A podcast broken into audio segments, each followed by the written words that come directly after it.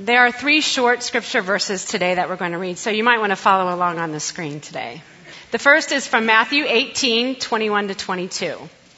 Then Peter came up and said to him, Lord, how often will my brother sin against me and I forgive him? As many as seven times? Jesus said to him, I do not say to you seven times, but seventy times seven. The second is Luke 17, 3 to 4. Pay attention to yourselves. If your brother sins, rebuke him. And if he repents, forgive him. And if he sins against you seven times in a day and turns to you seven times saying, I repent, you must forgive him. And the third, Ephesians 4, 31 to 32. Let all bitterness and wrath and anger and clamor and slander be put away from you, along with all malice. Be kind to one another, tenderhearted, forgiving one another, as God in Christ forgave you. This is the word of the Lord. Amen. Thank you, Nancy. Let's pray together. Father in heaven, we come today with the important issue of forgiveness in our purview. And we live in a world that has lots of hurt, lots of pain, and as varied as the pain is, is as varied as the circumstances that caused it.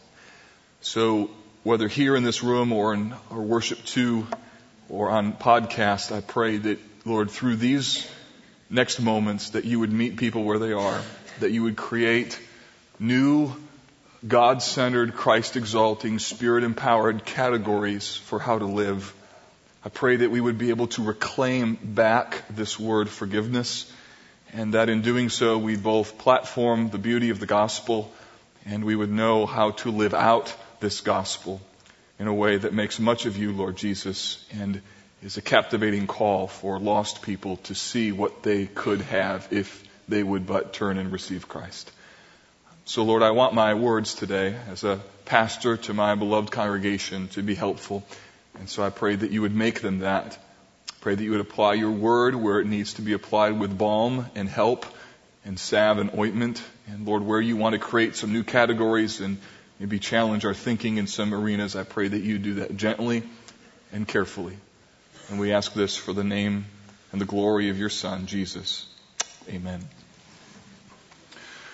Last week we looked at the very important and relevant subject of forgiveness, and I walked you through Matthew 18 in regards to this scenario that Peter gives to Jesus of how often should I forgive my brother? Seven times. And then Jesus responds, no, up to 70 times seven. And the call of my sermon and the tenor of that text was to help you understand and embrace and feel the full beauty of what it means to having been forgiven to then to forgive others. And the point that I was driving at last week is this, that only the forgiven can really, truly forgive. In other words, what Jesus is calling us to here is to understand the depth of the debt that we have owed to God, and that in light of the shadow of the cross, that we would then know how to deal with other people and to treat them in a way that fits with this shadow of the cross. In the course of that sermon, I was trying to help you understand the enormity of what Jesus is saying and even the um, abundance of graciousness that Peter is suggesting when he says up to seven times. And I was trying to help you understand that so that you know that when Peter's talking about forgiveness, he's talking about forgiveness in the context of somebody in Luke 17 coming and saying, I repent, and then you forgive them, and then seven times. So the idea here is not just some um, emotional distance. Well, I've just forgotten about that. I've just forgiven that, whatever that is, from a distance. We're talking about a generosity and a graciousness that implies repentance at the core. So this is a, a, a varsity level, big time forgiveness that Peter is talking about. To, to make that point, I gave you a phrase last week, and that is this, that forgiveness is conditional, or the notion of conditional forgiveness. And one of the joys of doing a pulpit ministry week to week is that you never teach in a vacuum. Uh, whatever you say, people have, they have real lives and real folks. And in fact, uh, Jim Greer, my mentor, once said, "Mark, it's always hard to do good theology in front of a crying woman." And uh, what, he, what he meant by that is know what you believe, because when you get in the context of church ministry, there are real people with real issues and complicated scenarios. And um, what's a joy about this is the fact that there's real people who have real questions with real struggles, and most of them have email that works really well. And so over the last week, I've received some great questions. And as I read those questions, and that's, that's part of the joy of being in pastoral ministry, is just seeing what's going on in people's lives.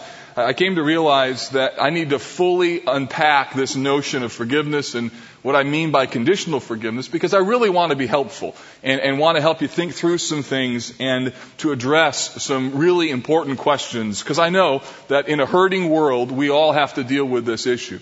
So this morning I'm going to attempt to answer some questions like, how is conditional forgiveness biblical and unconditional not? Uh, doesn't conditional forgiveness lead to bitterness? Uh, aren't we commanded to forgive everyone? And didn't Jesus pray on the cross for forgiveness for his persecutors? And these are great questions. Questions, frankly, I've been answering for uh, 16 years of pastoral ministry. And so I knew very well that that phrase might create a category and some tension for some of you in your minds. And today I hope to be able to resolve some of that and give you some help as to what do you do and how do we reclaim this word forgiveness. And I know full well that we're not just talking about an academic issue, a theological issue, or a biblical issue. I'm talking about a deeply personal issue. And so therefore, I want to walk carefully and biblically and try and give us all some help as to what this word forgiveness really means. So with that, let's start with just a, a, definition. And just so you know, think of this sermon today as the application of all that we talked about last week. So that last week was part one and this week is part two. So having done all of that exposition, now I want to just kind of take a step back and help you understand how this is worked out. So there are primarily four words that are used for um, forgive or forgiveness, either the verb or the noun form. There's three that are verbs and one that's a noun. The first word is the word aphiemi, and it's used in Matthew 6 in the Lord's Prayer. Forgive our trespasses as we forgive those who trespass against us. And that word means to send away to send away. Another word is the word apoluo from Luke chapter 6 and verse 37. And that word means to loose or to release, to let go. The noun form is aphesis, which means a dismissal or a release. And so you see all three of those. It's a very similar nuance, a similar meaning. And then the fourth word is an unusual one, not used very often. It's used in Ephesians 4:32 and Colossians 2 and verse 13, the word charizomai, and it means to bestow grace. So you put those three words and that one word together, and what you get is this sense that forgiveness is the act of clearing away an offense such that a person is treated in a way that they don't deserve. So it's a clearing away of an offense, and they're treated in a way that they don't deserve. And I think that these three words and this one word both look at forgiveness, but they look at it from a different angle. Now, the first three words look at it from the angle of the clearing away of the offense, and the charizomai looks at it as the effect of the clearing away, of treating someone in a way they don't deserve. There's a number of good books on forgiveness. There's a great one recently written by Chris Brauns called Unpacking Forgiveness. And in that book, he gives this definition. Forgiveness is a commitment by the offended to pardon graciously the repentant from moral liability and to be reconciled to that person although not all consequences are necessarily eliminated. There's a lot of really important things within that definition, and this helps us to get a starting point, but we need to go much deeper and begin with what is divine forgiveness because if you remember Ephesians 4:32 says that we are to forgive as God in Christ has forgiven us. And so what we need to do is start with what is God's standard of forgiveness because there's no human forgiveness apart from God's forgiveness and our forgiveness is to be modeled after his. So therefore we got to start with how has God forgiven us. So let's look at that next. To understand divine forgiveness, we have to understand what the problem is. And the problem is sin. I know that that seems very basic, but it's remarkable to me how many people do not start with sin when they talk about the matter of forgiveness. Instead, they start with things like bitterness or resentment.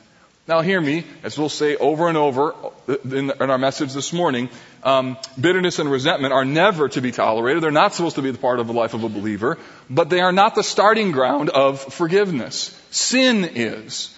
Bitterness and resentment are the fruits of an unforgiving spirit, but sin is the reason why forgiveness is even in the universe. The only reason why forgiveness is even part of our vocabulary is because sin is a part of our world. For instance, um, sin created separation in the Garden of Eden. Genesis chapter 3 and verse 24. Remember, after Adam and Eve sinned, God banished them. There was separation between them and God. He banished them out of the garden. Romans 6 tells us that the effects of sin, the wages of sin, is death. A physical separation. Every time we go to a funeral, it is a very stark reminder that sin has a penalty, and that penalty is separation. And as well, that's not the only separation. There's ultimate separation because of sin in hell. Revelation 20 verse 15 identifies that there is an ultimate place of eternal separation. And the definition of hell is not just simply the fire and the torment, but what makes hell hell is separation from God. And in that respect as well, what heaven is, is no longer separation from God, but intimacy and fellowship with Him. So what you need to know first is that forgiveness is only in the universe because of the presence of sin. And, and my hope today, as I've prayed for you and prayed that I would do well in terms of presenting this, these biblical truths to you, my, my prayer is that you would leave today and you would have this thought, God, I hate sin. I hate what sin does. I hate how it divides. I hate how it gets in. I hate sin. I can't wait till you come and remove all sin away when there's no more sermons about forgiveness. There's no more talking about resentment. No more things about bitterness. It's all over because sin has finally been taken care of. Sin, beloved, is the problem that forgiveness seeks to solve. Secondly, forgiveness is gracious, but it is not free. Forgiveness is amazingly gracious. Uh, Paul in Ephesians chapter 2 verses 4 and 5 says this, God being rich in mercy, because of the great love with which he loved us, even while we were dead in our trespasses, made us alive together with Christ. So Paul two times in this text says God is rich in mercy and he's got great love. So this rich mercy and this great love is true, but while mercy and grace have come to us and while mercy and grace have been free to us, forgiveness was not free to God. It cost him dearly. 1 John 4:10 In this is love, not that we love God, but that he loved us, listen, and sent his son to be the propitiation for our sins. It's a big word propitiation. It, it means that Jesus became the sacrifice, the punishment, the atonement. Propitiation means to satisfy the demands of justice. It means that in God's universe, there's a demand of justice that must be met, and that Christ became the propitiation. He satisfied the wrath that was demanded because of the presence of sin. So propitiation means to turn away wrath by an offering. So the effect of Christ's death means that God can satisfy the demands of justice while also being gracious. So understand, God would not be able to be gracious if the demands of justice weren't satisfied. But God can fulfill His great grace in forgiving sins while promoting still the principle of justice in that Christ paid the atonement for our sins.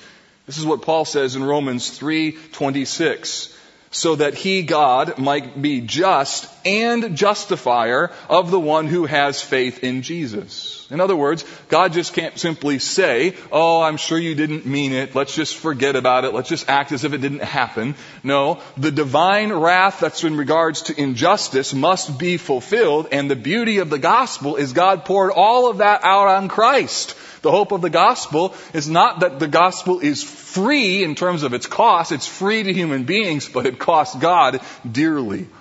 We understand this concept of justice, I think, in our own world, in that if there was a, a Marion County judge, for instance, who at the sentencing of a murder victim, or, or the murderer, of a murderer rather, who had been convicted by a jury, who said to that person, well, I'm, I'm, I'm sure you feel bad about what you did, and I'm, I'm sure you, you really regret that this happened, and I know you've acknowledged uh, that, um, that this jury has convicted you of this crime. But the reality is, I just believe you're never going to do it again.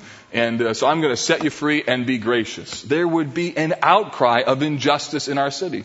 You see, the reality is graciousness and justice must coexist. Otherwise, there is no grace if there is no justice. And this is what the cross is. It's the convergence of God's grace and His justice. So it's gracious, but it's not free. Here's the third one. Forgiveness is conditional. Now I know that for some of you this may be a very new concept, but when I unpack it, I, I think that, that you'll agree. You see, some people take God's graciousness in forgiveness to mean that everyone therefore is forgiven as if forgiveness is unconditional. And I would say God's love is unconditional, but His forgiveness is always conditional. In fact, I believe this is what the Bible says, that God has made a way for people to be forgiven, but that forgiveness isn't applied to them unless they confess their sin, repent, and put their faith in Christ. In other words, forgiveness, while free and available, is not activated until a person realizes the reality of their sin turns from it, and then believes in Christ. Acts 20 verse 21 says, testifying to both Jews and Greeks of repentance toward God and faith in our Lord Jesus Christ. Here's a little sidebar. I, I think that in our present 21st century Americanized Christianity, there's a great focus on belief and faith. But I would argue that in sometimes we've lost the whole concept of repentance. That repentance needs to be a critical part of conversion in order for that conversion to be genuine. So repentance and faith. And, and, that's why for some of us, this idea of conditional forgiveness is just, it doesn't make sense because we've heard so much that God is love, God is love, and He is love, and He is unconditionally loving. But forgiveness is not without conditions. Otherwise, if forgiveness were unconditional, then everyone would be saved because then God would just simply graciously apply His grace to everyone. But there are conditions, conditions being repentance and faith. Or take John 10, or, or, rather Romans 10 verse 9. Because if you confess with your mouth that Jesus is Lord, and believe in your heart that God raised Him from the dead, you will be saved. Or 1 John 1 9. If we confess our sins, He's faithful and just to forgive us our sins and to cleanse us from all unrighteousness. So forgiveness is conditional. Now, don't panic. I'll explain all of the nuances of that in a moment. Number four, forgiveness establishes the process of reconciliation. Here is a very, very important. And that is that forgiveness is not only about the problem of sin, it is about the hope of reconciliation. The end game of forgiveness is not emotional health. The end game of forgiveness is not personal peace. The end game of forgiveness is reconciliation. From God's perspective, the divine forgiveness that we are, have been given is a process of reconciling us to Himself. In fact, the hope of heaven is that one day we will be fully reconciled to Him. And the, the beauty of Revelation is that God will come and dwell with His people and we will dwell with Him and He will be our God and we will be His people. This is the ultimate beauty of reconciliation. So the end game of forgiveness is reconciliation. In fact, Paul says this in 2 Corinthians 5 and verse 18. If you have your Bible, turn to that passage. It's a, it's a really important text. You could also look there in the manuscript. 2 Corinthians 5:17. He's saying here that the ministry of reconciliation is a critical part of what it means to be a new creature in Christ. In other words, let me put it this way, the one group of people on planet Earth who out of love, cherish, and advocate reconciliation ought to be followers of Jesus. Because that is our hope. And we ought to know how to do that in the context of relationship with God and relationship with others. We ought to be peace lovers and peacemakers because this is what God has done to us. And this is what Paul says in 2 Corinthians 5:17. Therefore, if anyone is in Christ, he is a new creation. The old has passed, behold the new has come. And all this is from God, who through Christ reconciled us to himself and gave us the ministry of reconciliation. That is, in Christ, God was reconciling the world to himself, not counting their trespasses against them, and entrusting to us the message of reconciliation. Therefore, we are ambassadors for Christ. Well, ambassadors for what? Ambassadors for reconciliation. To take the beauty of what forgiveness is, the power of reconciliation, and be an ambassador for that in the world. God making his appeal through us. We implore you on behalf of Christ, be reconciled to God. For our sake, he made him to be sin who knew no sin, that in him we might become the righteousness of God. So again, the whole point of the cross and why Christ became sin was in order so that our debt could be paid and so that we could be reconciled. So the end game, beloved, for forgiveness is reconciliation. Now, fifth, Forgiveness does not negate justice. Forgiveness does not negate justice. It's important to note that although gracious and mercy filled forgiveness is a part of the teaching of Scripture, so also is this concept of justice. The cross established the possibility of forgiveness, but even after the cross, there are legitimate consequences for our sinful actions.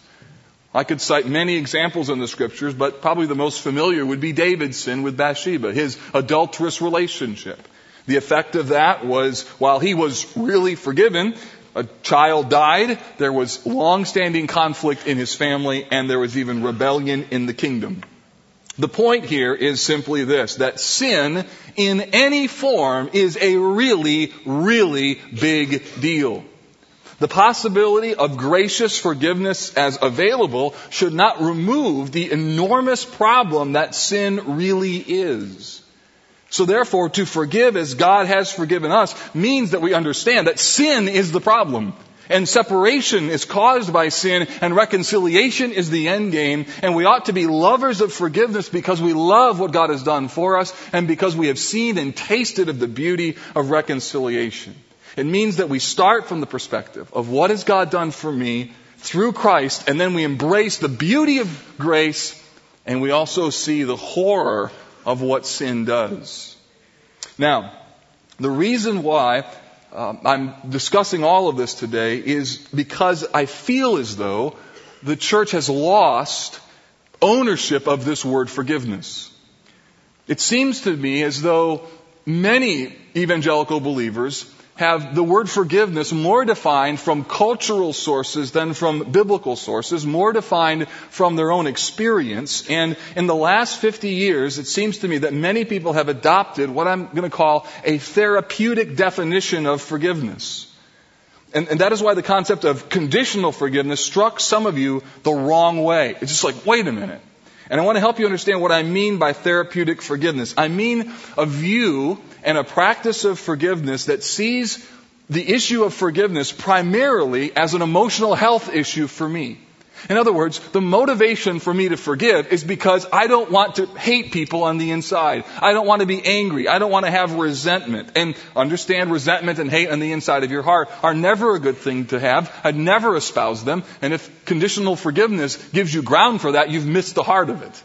So let me be clear on that. But at the same time, to start from there, I think causes you to land in a trajectory that I think ends up removing from the heart of the scriptures what the gospel really is, and we even lose what the meaning of forgiveness is all about.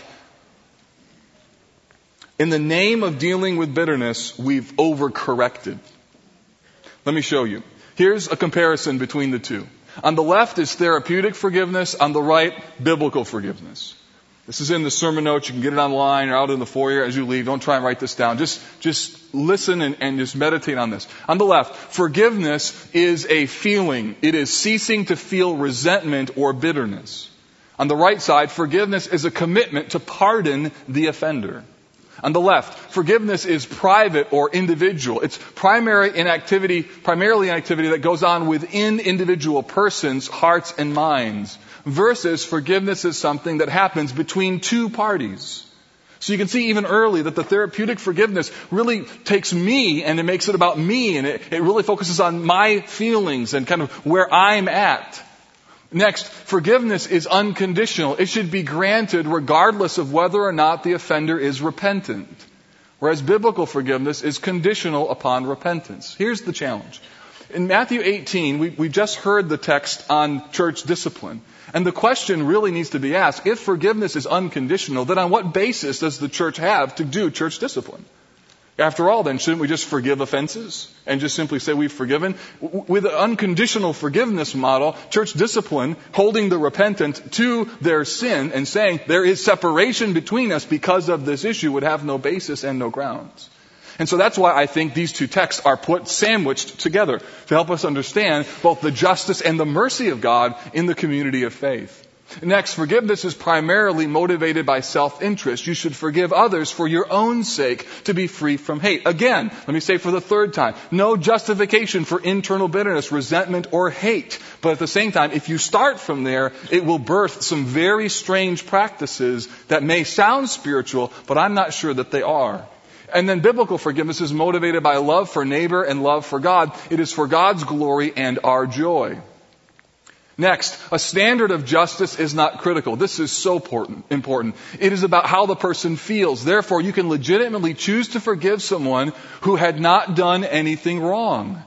Here's what happens, is that people, when they define um, hurts and offenses by their own standard, they're hurt and offended, and then they forgive people who they have no basis to forgive them.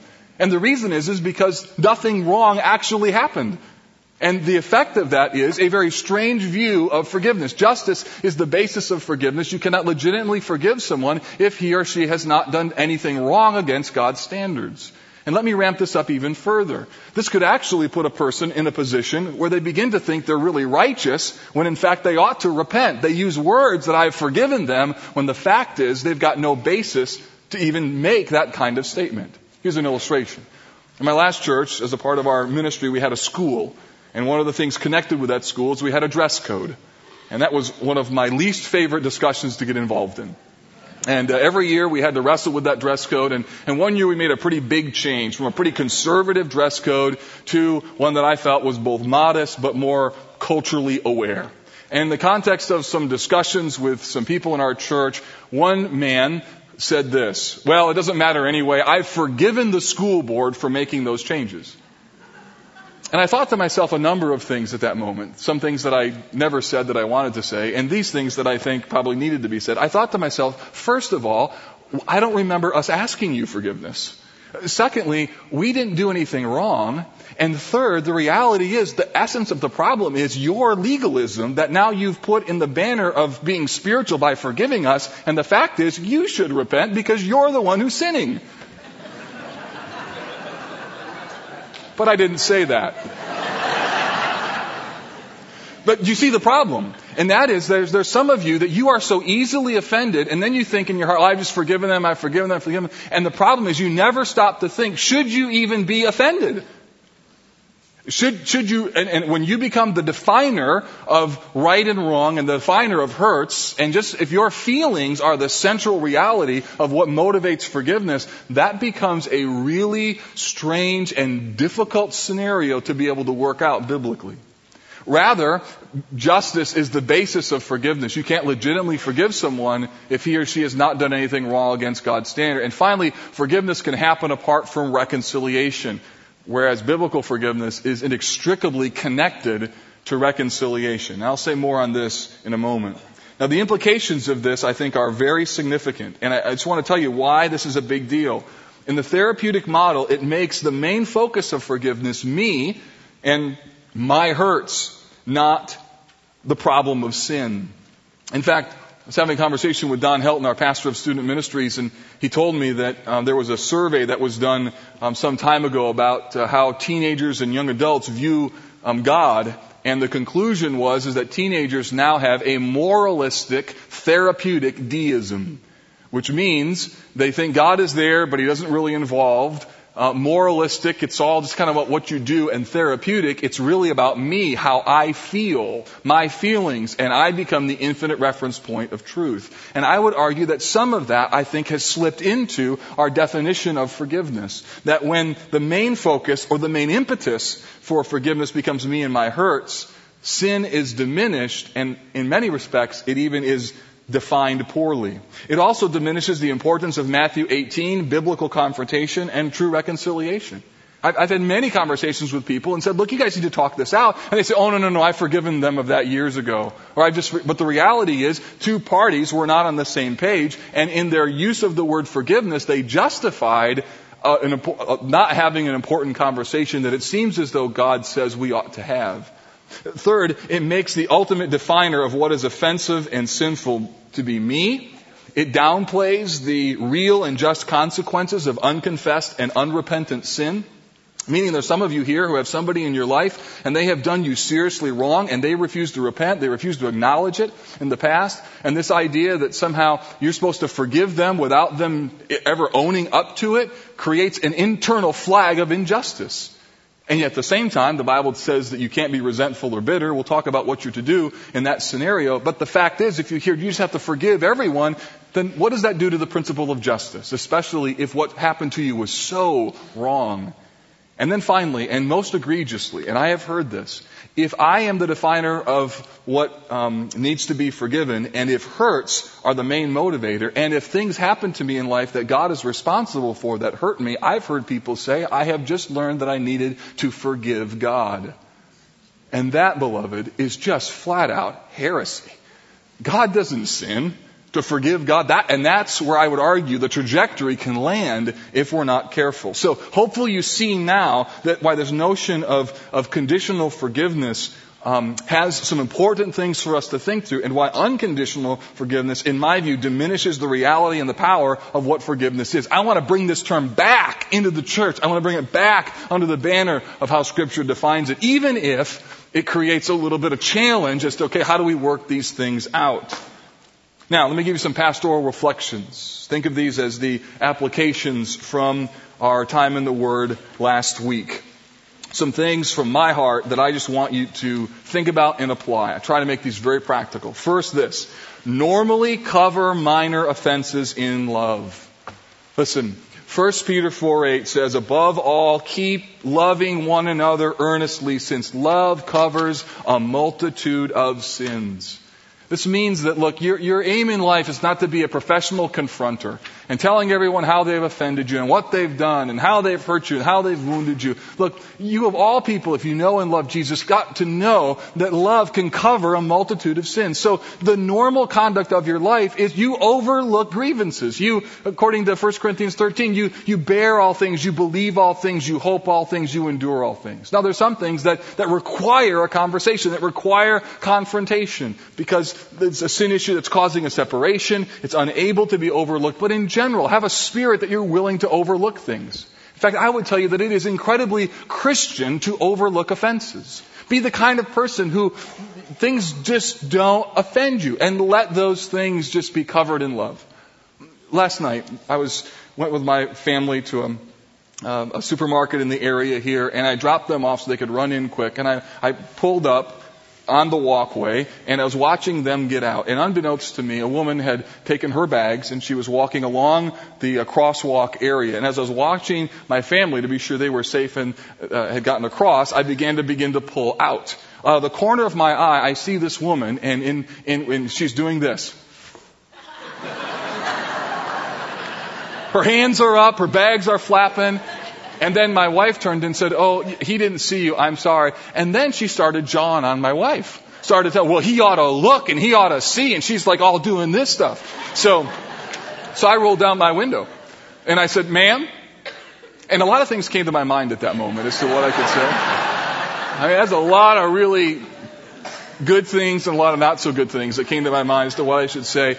And um, I said to her, ma'am, I'm really sorry. I'm really sorry. In fact, they even said to her, will you forgive me? I'm really sorry. I didn't see you there. She said, oh, of course I will. And, and, and yet her attitude was just terrible. I had gotten in her way with her bags, as if somehow this was a capital offense, right? and, I thought to myself, you know, I don't ever want to have one of you do that to me, not just because it would be offensive, but let's be honest, that's not a Christian attitude. To, to throw up your hands and like, you're in my way, you almost hit me, that, that's just, that's just ridiculous.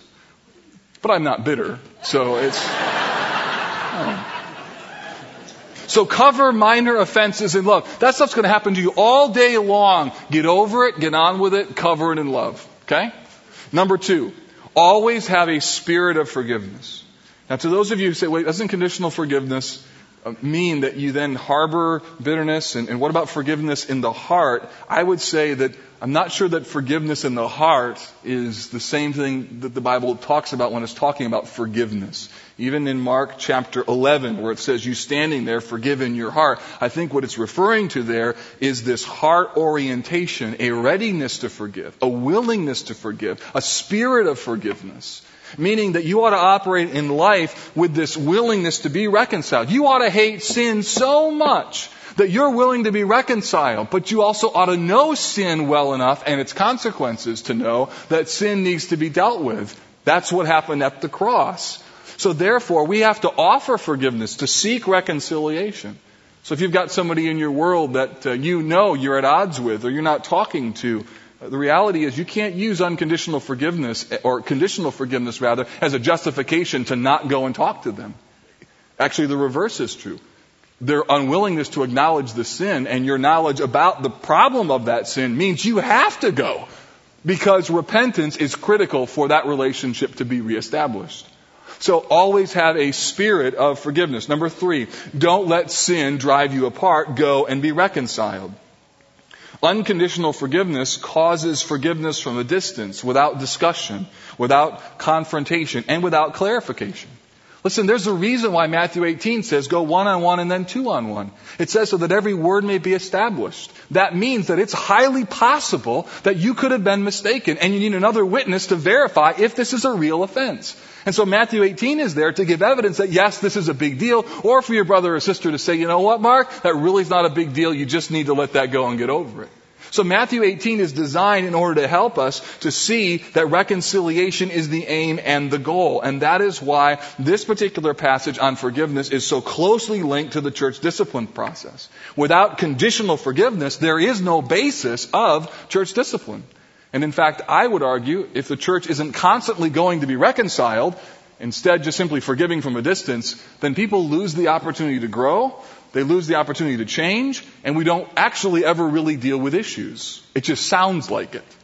Let me give you another illustration. When I was at my last church, there was an older man in the church named John. He was born in Poland, fought in World War II, a great man, uh, a little rough on the edges, but uh, he became my friend um, after a crisis moment. John was particularly burdened for orphans, and so his Sunday school class took an offering every week for an orphan, and I was the Sunday school teacher in that class. And uh, as it would pass the offering plate by, um, for the first number of months that I was there, I didn't put any money in the offering plate for the off- for this orphan. And apparently, John noticed and uh, took offense to that, unbeknownst to me. And in the midst of a discussion about something in the Sunday school class, John, out of nowhere, just threw in this zinger well, what does that matter anyways? You've never given money to our orphan. And I was like, whoa, where did that come from? In front of the Sunday school class, and quite frankly, I was ticked. How dare he do that in front of this whole group? Then, so afterwards, I went and talked to John, and I said, John, what, what was that all about? And he just, he just went on and on about this, and you don't do this, and da, da, da. And I said, look, I got to preach in a moment. I don't, I don't want to have this between us. And he said, I don't care if you have to preach, and he walked and left out. So I carried this burden, preached the sermon. Afterwards, I said to my wife, "Look, hon, I, you go home for lunch. I got to go talk to John. I had an issue. I, I, I just, I can't.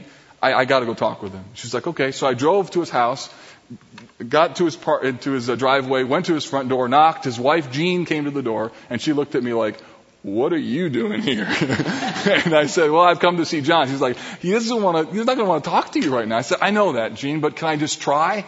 And she said, okay, that's fine with me. He's in the basement. John had a workshop in his basement wall. He was a tool and die maker and all sorts of stuff that was down there. It was a classic basement like my grandfather used to have.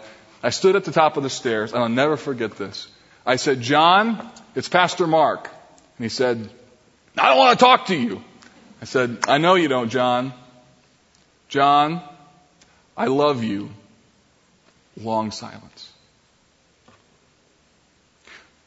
Well, I love you too. Get down here. And so, and so I walked down the basement, sat on a stool, and began to talk to John about what was going on. Turns out his sister had died two weeks ago, just filled with all kinds of pain, the issue on Sunday had nothing really to do with me. He was just upset and he needed someone to love and care and pray for him. That, that was the, and this, I would have never known that had I just said, who cares about John? Or if I hadn't gone and tried to be reconciled to my brother.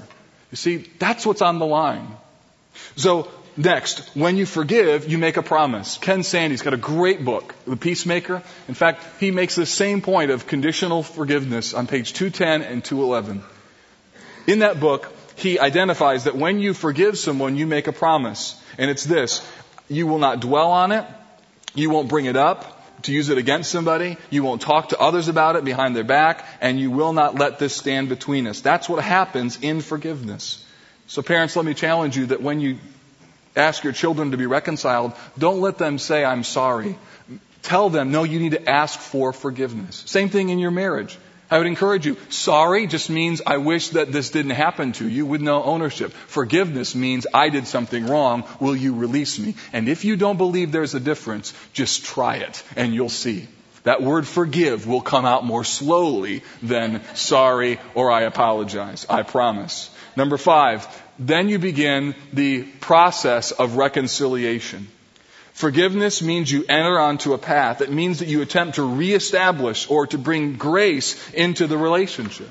Now this takes time, wisdom, and discernment to know what this looks like. In some cases, reconciliation means you become really good friends. In other cases, it means that there are still appropriate boundaries and consequences. In the case of abuse, or children that are involved that are in jeopardy or other things in regards to addictive behavior. Forgiveness doesn't mean we just push the reset. It means we restart the relationship, but there are still boundaries and there are still consequences. Number six, pray for and be kind to the unrepentant. Here's something stunning. Nowhere in the Bible are we called to forgive persecutors. Nowhere are we called to forgive the unrepentant. And yet we're not allowed to be bitter. Luke chapter 6 says this, But I say to you who hear, love your enemies and do good to those who hate you. Bless those who curse you. Pray for those who abuse you. What I want you to see is there is a powerful biblical voice in humbly identifying that this is an injustice while at the same time not granting forgiveness but instead being kind. And I would argue that what's on the line is the definition of what the gospel is. Let me illustrate this to you. Um, a while ago, I was with a, a, group that meets in a house church. Um, and they were telling me a story of the fact that while they were meeting, some secret police came into their home and disrupted the meeting. And while the secret police are there taking names and numbers of all the people, the folks in their group, the host, did an amazingly biblical thing. She went down and fixed all of the police officers' tea and brought up tea and said, Would you like some? Would you like some? Would you like some? And in a remarkable display of loving enemies and doing kind to those who hate you or abuse you, this woman was demonstrating the essence of the gospel. But if in that moment she had said, We forgive you for doing this, what statement would they have made regarding that person's need to repent and turn to Christ? I would argue it would have minimized the heart of the gospel, but by doing good to those who were doing injustice and not offering forgiveness, it actually platformed the gospel in a phenomenally powerful way. So, this isn't just about words and nuance. I think that this is a critical issue that the church needs to buy back, to regain, to reclaim, and to help us understand the navigating the waters of this important issue. Let me boil all this down to this last point, and it's this. When you don't know what to do, or if you just like, how do I think about this, Mark? Think of it this way. Be just like Jesus. For years, I've been discussing this issue of conditional forgiveness. And often people use the example of Jesus on the cross, and they say, well, Mark, even Jesus forgave the people who were crucifying him. But that is actually a misunderstanding of what really happened. In fact, Jesus didn't say, I forgive you. He prayed in Luke 23, Father, forgive them. What is he doing? He is identifying here the very essence of his teaching. He's praying for them. He's asking for blessing. He's praying for them. And when those who advocate an unconditional forgiveness hear this particular example, and then I ask them, so did the people who crucified Jesus, did God forgive them? What they say next betrays the inconsistency of unconditional forgiveness and verifies the importance of conditional forgiveness because they always say, well, Jesus' crucifiers, yes, would have been saved saved if they received Christ, thereby giving evidence of the conditional nature of forgiveness. And this is what Jesus does on the cross. He blesses his persecutors. He prays for those who are persecuting him. And he prays, Father, forgive them. So let me be clear. Unconditional or conditional forgiveness never justifies holding bitterness or resentment. You are commanded to love people who persecute you. You're commanded to do good to those who spitefully use you. And depending on the relationship or the scenario, you got to figure out what that looks like. That, be, that could be as simple as simply praying for the person in your past. And you say, Lord, I choose to bless my former husband. I pray for him. I, I ask you to, to help the person who abused me in my past, even though they've never acknowledged it. And you are free because you are loving and you are gracious and you are kind. But at the same time, recognizing that what was done to you in the past was wrong. It was a great injustice. And unless that person repents, that sin is not forgiven. God holds them accountable. Doesn't justify resentment, but to call it forgiveness, I think, does violence to the essence of what forgiveness is. So let me put it this way to you. When in doubt, be just like Jesus and be just like Jesus. Be just like Jesus and be just like Jesus. That to me is the heart of what biblical forgiveness is. Father in heaven, I pray that you'd help us to know how to have the right heart in the midst of so many hurts. Lord, my fear today is that somebody would walk out of here with a new chip on their shoulder, with new verses to justify a lack of reconciliation, and I pray that you would not let that happen. But Lord, instead, that there could be people who, who learn to pray and bless for those who've hurt them, who, who learn that sin has consequences and that God, we would just learn to hate sin in the world. And although it's complicated to, to make our way through all these passages and these nuances, Lord, we want to try because we love forgiveness. We are a forgiven people and you have entrusted to us this ministry of reconciliation. So help us in our marriages, in our homes, in our workplaces, in our own church to be a reconciling people. And God, that you by your mercy would remind us that we are the man, we're the man in that parable who's been forgiven 193,000 years of labor debt. And so help us to have a forgiving spirit. And while we're just here in a closing moment, I just want you to know that afterwards here and also in worship too, there'll be some folks available to pray with you. And if you're here today and you don't know Christ, if you've never tasted of this forgiveness, well, today could be the day that you say, Yes, Lord, I need to taste the beauty of what it means to really be forgiven. They're here for you. Or also, if there's just a complicated scenario, you need someone to pray for you or just give you a, a, a quick bit of advice or word, they're here to serve you as well, whether here or in worship too. So, God, help us to know how to navigate the pain of life with a biblical purview and with forgiveness in our hearts. And we pray this in Christ's name. Amen.